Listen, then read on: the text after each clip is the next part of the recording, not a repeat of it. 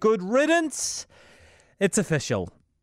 Even if it comes as perhaps the least surprising news to anyone, Auckland's $785 million proposed cycleway across the harbour has been scrapped and the money allocated elsewhere.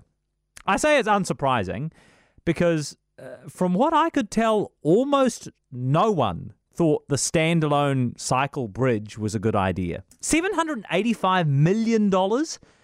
Even in the age of cheap money and rock bottom interest rates, that is a significant chunk of change. And you just know that these sorts of projects never stay on budget. A few weeks after it was announced, I actually asked the late Michael Cullen for his thoughts on the cycle bridge. Folly, the former finance minister replied. The sooner they scrap it, the better. One of the curious footnotes in the cycle bridge's brief history is even most cyclists didn't think it was a good idea. They actually hadn't been asking for a standalone structure.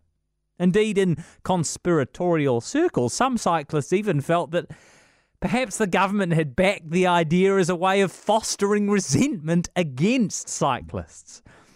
A Newshub Reid Research poll in August found only 12% of respondents actively supported the idea.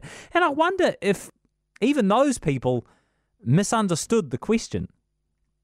Transport Minister Michael Wood has acknowledged there wasn't the public support for the project to continue. Good on him for not trying to spin. I imagine it's been a bit of a harsh political lesson.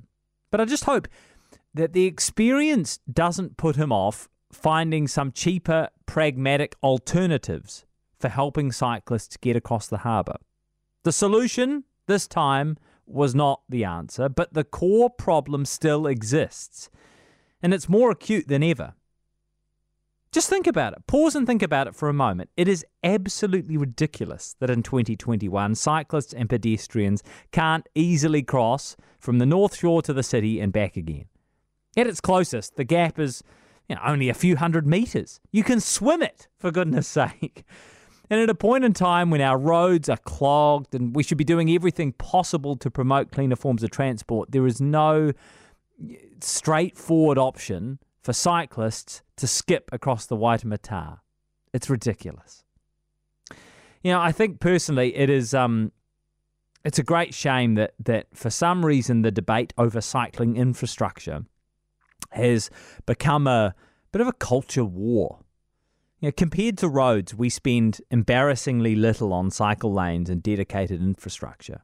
After all, every person you get on a bike is a car you get off a clogged street and emissions out of the atmosphere.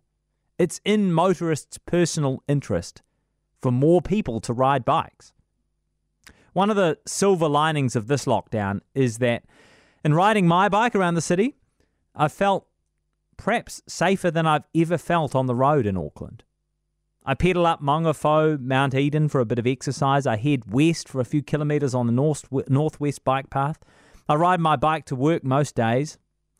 I won't miss the cycle bridge, but whether it's a dedicated ferry or a bike bus or a roped off lane over the current bridge on weekends, I'm looking forward to the day that I can finally take my bike and explore the North Shore.